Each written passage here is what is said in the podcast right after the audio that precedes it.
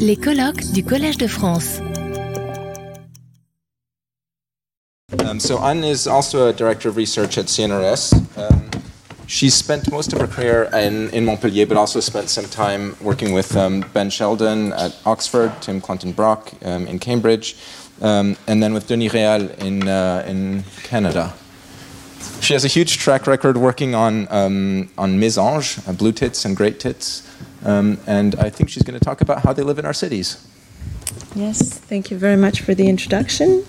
Thank you to Virginie and Abderrahman for inviting me to give this talk today. Okay, so I am indeed going to talk about adaptation of birds in a city environment. So, in my group, we've been studying um, for the last de two decades at least uh, rapid evolutionary and plastic responses in a world that is changing very rapidly. And in particular, we've been exploring how bird and different bird populations of different species adapt to climate change, how warming and extreme climatic events can trigger uh, new selection pressures, and how this can trigger um, evolutionary and plastic responses. These studies we've been uh, exploring mainly in pristine environments, such as these uh, forests in Corsica.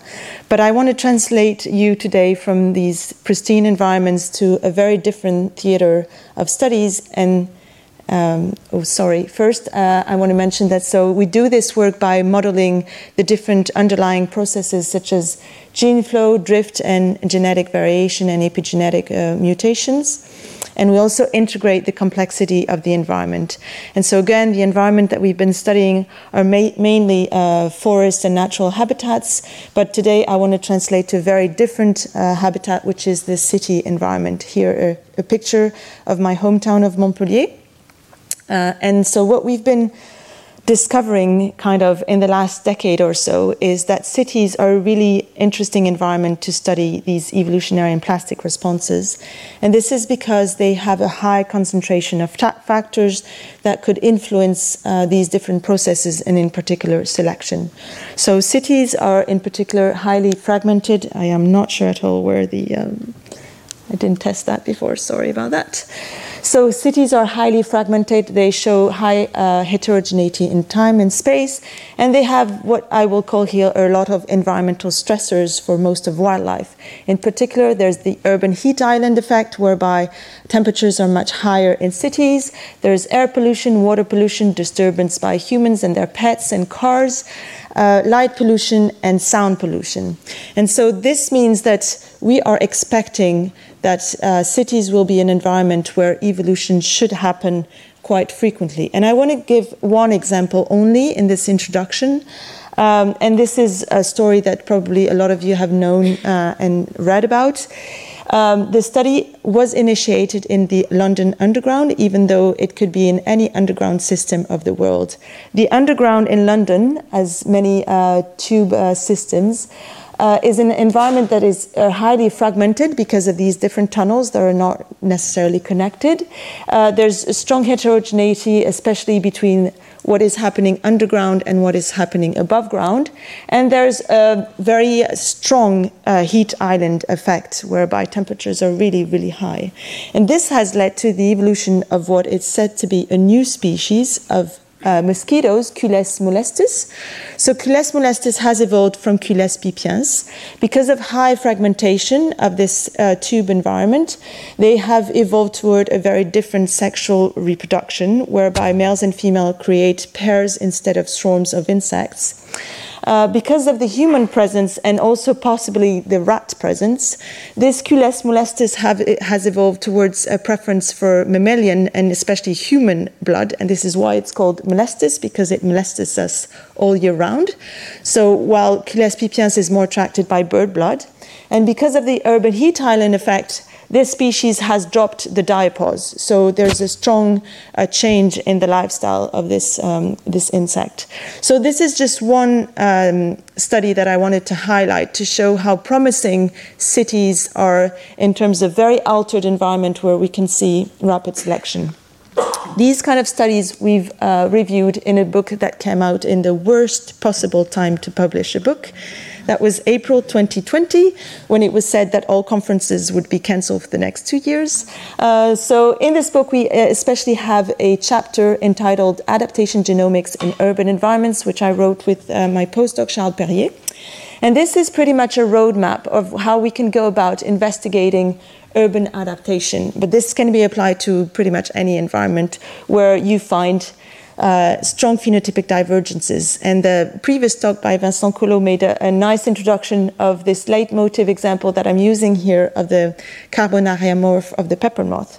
So I'm using this here just as an example of where we usually start off when we're uh, interested in adaptation is witnessing differences, for, for example, in morphs. And as an evolutionary bio biologist, the first question I'm going to ask myself, or one of the first, is whether these different morphs are adaptive. The second question will be about whether um, they are of genetic or plastic origin. And then, if you have the time and the money and the resources, you can dive into this uh, genomic um, uh, section of the work where you can investigate which genes are involved and where they're located and how much uh, genetic influences there are. So, this roadmap is what I'm going to use as an outline for my results on the study of great tits in cities. And so we're starting with investigating phenotypic variation. So first of all, I want to acknowledge this. This is very much a collaborative project. It was uh, the case from the start, and I want to acknowledge the work, especially of Arnaud Grégoire and Marcel Lambrecht, who were on this project for this from the start. And most of the results are, I'm going to present are from the postdoc of Charles Perrier and PhD of Aude Caizergues and Megan Thompson. Also, I will briefly tell you about a little bit of a crazy experiment we did in spring 2023, where we decided to hand raise uh, chicks or eggs that were coming from the urban and the forest environments. And so this involved a lot of new people in the project, and especially the Montpellier Zoo nursery that helped us uh, raise these chicks from 7 a.m. to 9 p.m. every day for two months. Okay, so the Great, Great Tit project in Montpellier actually started with the Blue Tit project uh, which was initiated in the 1970s by Jacques Blondel. And we have a forest in the north of Montpellier called La Rouvière, and this is a snapshot of this forest. Each dot is a nest box, and we've been studying blue tits and great tits there since 1991. In the city, we erected nest boxes in eight different sites. You have one site here, and I'm putting this as an illustration to show that we have nest boxes in parks, but we also have nest boxes, and you don't see the dots and numbers here, but along roads and in, in very um, industrialized areas. So in the city of Montpellier, we set up these nest boxes a little bit more than 10 years ago. And we've been monitoring the nest boxes in the forest and in, in the city. It's very important for us that we have a whole gradient of urbanization and not just one forest and one city area. So here you see the eight different study areas in Montpellier.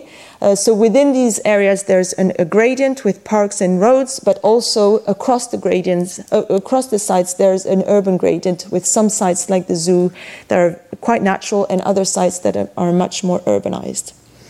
So in terms of fieldwork, what we do is that we capture all the birds that breed in these nest boxes and we take uh, some classic morphological measures such as the, the size of the birds, and the size of their wing and their tail.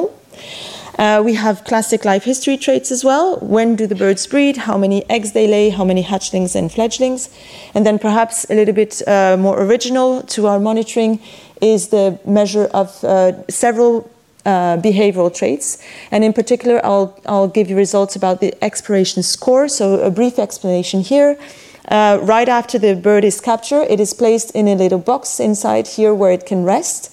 And then, after a few minutes, it, it, it is released in this part of what we call the open field cage, where the bird is free to explore the cage. And here is a camera that is filming the behavior of the bird. You will see a little, little video later on of what's happening inside this open field cage. Okay, so what do we find in terms of phenotypic divergence between city and forest birds and along this the urban gradient? I'm showing here for simplicity the comparison between forest and city. And so what we find is that basically every trait that we measured on these birds were different between forest and city birds. So city birds are smaller, they are lighter, and they have shorter wing and tail lengths than their forest counterparts. In terms of uh, life history, they lay around four days earlier in the city and that's in Montpellier. In Paris, it's even more uh, drastically different. Uh, they have around two eggs less in their clutches, and they have a, a, smaller number of fledglings and hatchlings. And in terms of behavior, they are more aggressive. They explore this open field cage much, much faster, and they have a faster breath rate when they're under constraint in our hand.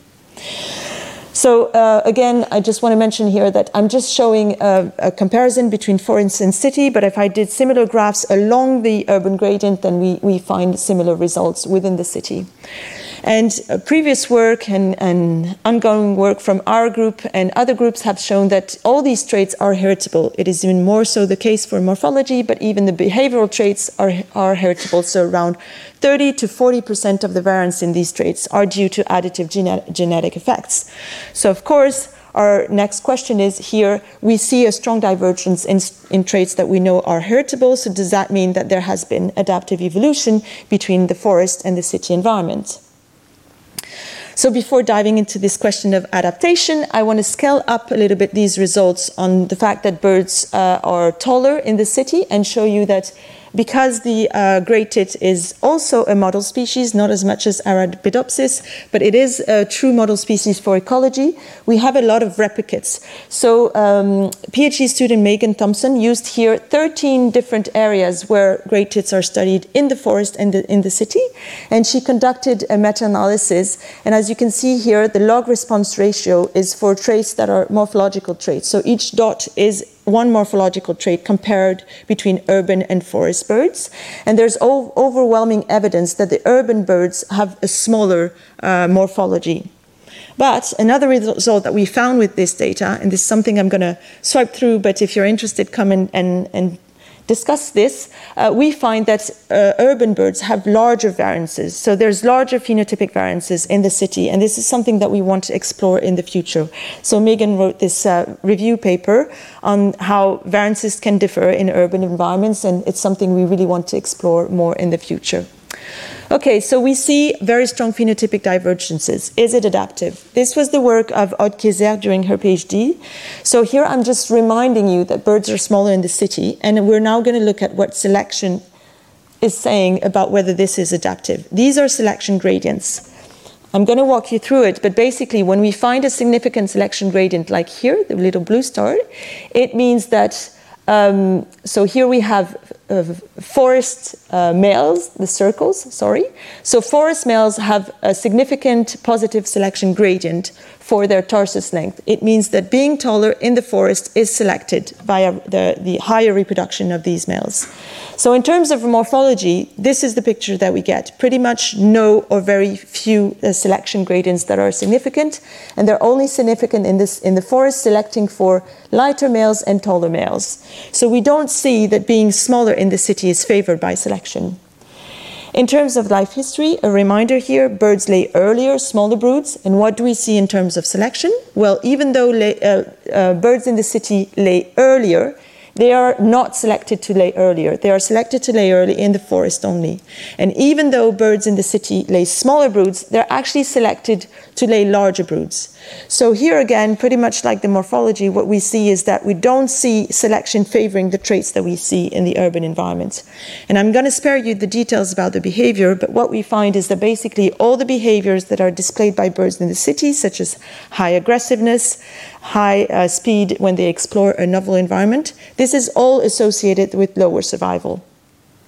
So overall, what we see is that the observed phenotypic divergence that I've illustrated before is not due to an adaptive response. So it might be maladaptive. It might also be that it was adaptive in previous times and we can't measure past selection right now.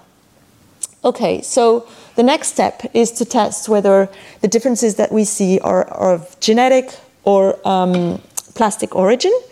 And for this, one of the best approach is conducting experiments such as common garden approaches, where you collect individuals from the two environments and you raise them together. Now, this is really difficult to do with vertebrates, but we still try to do that. So, what we did last spring is that we collected eggs in the city and in the forest along the urban gradient. These eggs were incubated by foster parents because it's really difficult to incubate eggs in the lab, and especially to raise the chicks in the very first days after hatching. And right after hatching, the eggs, uh, the, the nestlings, once they were thermoregulated, they were placed in a nursery where we hand fed them and raised them. And they are still in aviaries right now. And so, what we're doing now, and we've been doing for a year, is phenotyping these birds for all the traits that I mentioned previously. So, the morphology, the physiology, behavior, and cognition. I'm not going to show you details on this because I wanted to spend more time on showing how we integrate genomics and epigenomics approaches, and also because the results are still very much ongoing. But I will show you results on two traits. So the first one is um, respiratory rate. So these are the results here for forest and city birds in, caught in the wild. And as I said before, um, we have, oh, so this is number of seconds it takes for 30 breaths. And so we have here urban birds that are faster, uh, that have faster breath rates. So what do we see on these birds that are hand raised?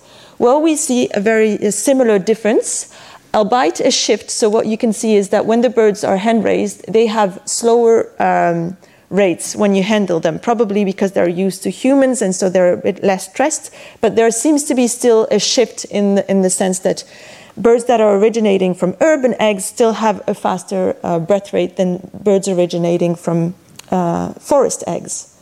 Now, a very different trait, and now you can see this video of the open field exploration. So the bird has entered from here, and we're video recording it for five minutes. And so some birds stay very still, and others will hop all the time. And so our field work in the wild has shown that urban birds are faster explorers. What do we see with these birds that are hand raised? Well, um, there's no more any trend. So these, uh, this suggests that the shift that we see between uh, behaviors in the, in the wild between forest and city might be due to plasticity and might not have um, a genetic background. Okay, so now let's dive into the genomics. So um, the genome of the great tits is somewhat bigger than genomes that we've explored this morning, especially Arabidopsis. Also, I didn't have funding to do the whole genome sequencing. We had some candidate genes that were involved in the traits that we were interested in, but we were interested in such a wide variety of traits that we actually decided to go via a different route, and this is especially RAD sequencing to look at the whole genome, but different uh, uh, small parts of the genome. This is a collaboration with Marta Szulkin in Warsaw and Juan Carlos Senar in ba Barcelona because we sampled birds from these three cities and three forests that are nearby the cities. So we sampled great tits in Warsaw, Montpellier, and Barcelona, and we did RAD sequencing and RRBS sequencing for methylation patterns. Okay, so the results on this. So here I'm showing the redundancy analysis where every dot here is one individual. I've kept the same uh, kind of code that circles are uh, males and triangles are females, and you have one color per uh, city. So the first thing, of, obviously, that is, is very uh, obvious here is that uh, individuals, they cluster by city. Uh, so yeah, for those of you that are not used to RDA, they're very similar to PCAs. So the closer two individuals are, the more similar their genomic background is uh, based on this uh, RAD sequencing data. And so you can see that there's an obvious clustering of, of uh, birds within cities, which was clearly expected, obviously. So the first and second axes of variation are the latitude and longitude. But we do have a third axis of variation that explains 2% or 2.2% of the variance. So it, it is small, but it's significant in the sense that we do see some uh, genomic differentiation between forest and city birds. So you can see that because the open, so for example, here in Warsaw, you can see that all the white dots are kind of clustered in one area and all the uh, orange ones are in another area. So these are forest and city birds. So there is some genomic um, traces of selection of the urban environment. In terms of methylation patterns, uh, the picture is quite different because actually the first axis of variation is sex, and this is a classic uh, result that males and females differ substantially in their methylation patterns. So this is what we find again here. So you can see that the axis one is uh, having all the males on the one on the one side and all the females on the other side. There's also a clustering by city that you can see. So I didn't represent RDR, uh, the axis 2, but it was a clear differentiation between cities again. And then again, the third axis of variation is this urban forest contrast. But we don't have much more variance explained that we can see at the genomics level. We have again 1.9 um, percent of the vari- variation in the methylation patterns that is explained by the urban versus forest origins of the bird. And to give you a little bit more detailed about this uh, methylation patterns, here I'm representing what we call the Circos plot. So you have the whole genome of the great tit with the, first of all the macrochromosomes, so chromosome 1, 2, 3, etc., and then it goes towards much smaller chromosomes. And uh, here you have represented the um, differentially methylated regions for Barcelona, Montpellier, and Warsaw. So the red dots are um, areas, that, so DMRs that are hypermethylated in urban birds, and the blue dots are areas that are hypomethylated in urban birds. And there are two main conclusions that I want to bring you to here. The first one is that if you take one here, for example, hypomethylated area in the genome uh, of birds from Warsaw, you will most probably not find this DMR in the two other cities. So, of course, we have only three cities so far, but it's an indication that there, does, there is no strong evidence for parallelism in these methylation patterns. And the second thing is that we kind of expected uh, hypermethylation to be associated with the city environment because we know that pollution can lead to methylation, and this is not what we find. There are not more uh, red than blue dots in this Circos plot. So what we're going, what we're doing next is exploring where these DMRs are located and whether they can be associated with interesting genomic regions that we know are related to candidate genes, especially uh, for the behaviors. Okay, so I'm reaching my conclusions here. So overall, what we've seen is that when we study birds across an urban gradient, we see very strong phenotypic differentiation between the forest and the city, but also along this urban gradient. It does not seem to be explained by selection as we can measure it now. So uh, all the traits that we've seen that are characteristic of urban birds are not associated with higher survival nor higher reproduction. The effects of urbanization can be seen at both the genomic and the epigenomic level. It's largely polygenic, and we could have expected that because we see that many, many traits are um, involved, and all these traits are quantitative traits. Uh, and for what we can tell from now, with uh, three cities that have been explored, there doesn't seem to be any strong parallel response to living in the city. And then finally, the common garden experiments, which we are still analyzing, shows that some of the differences that we have witnessed in the wild are maintained in these common garden conditions, so might be due to evolution, uh, but not all of them. And I want to finish with this slide. For those of you that are interested in studying uh, eco-evolutionary process in urban environment. This is really a blooming field. And last year we conducted what we call a horizon scan. So basically we asked everyone interested in urban eco-evo to give us the questions that they feel are the most exciting for the future. We had 700 questions that we um, gathered in 30 big questions that, that we uh, classified in these uh, six different areas. So this is basically the future of urban eco-evo. In our group, we are particularly interested in exploring more the underlying processes that are involved in adaptation to cities. And I have a new project where we're trying to combine the knowledge that we have on adaptation to climate change with adaptation to urban environments. So again, we have we had only one coffee break so far, but a lot of fruitful discussion in one coffee break. So I invite you to come and chat with me if you're interested in these questions. Thank you very much. Retrouvez tous les contenus du Collège de France sur www.college-de-france.fr.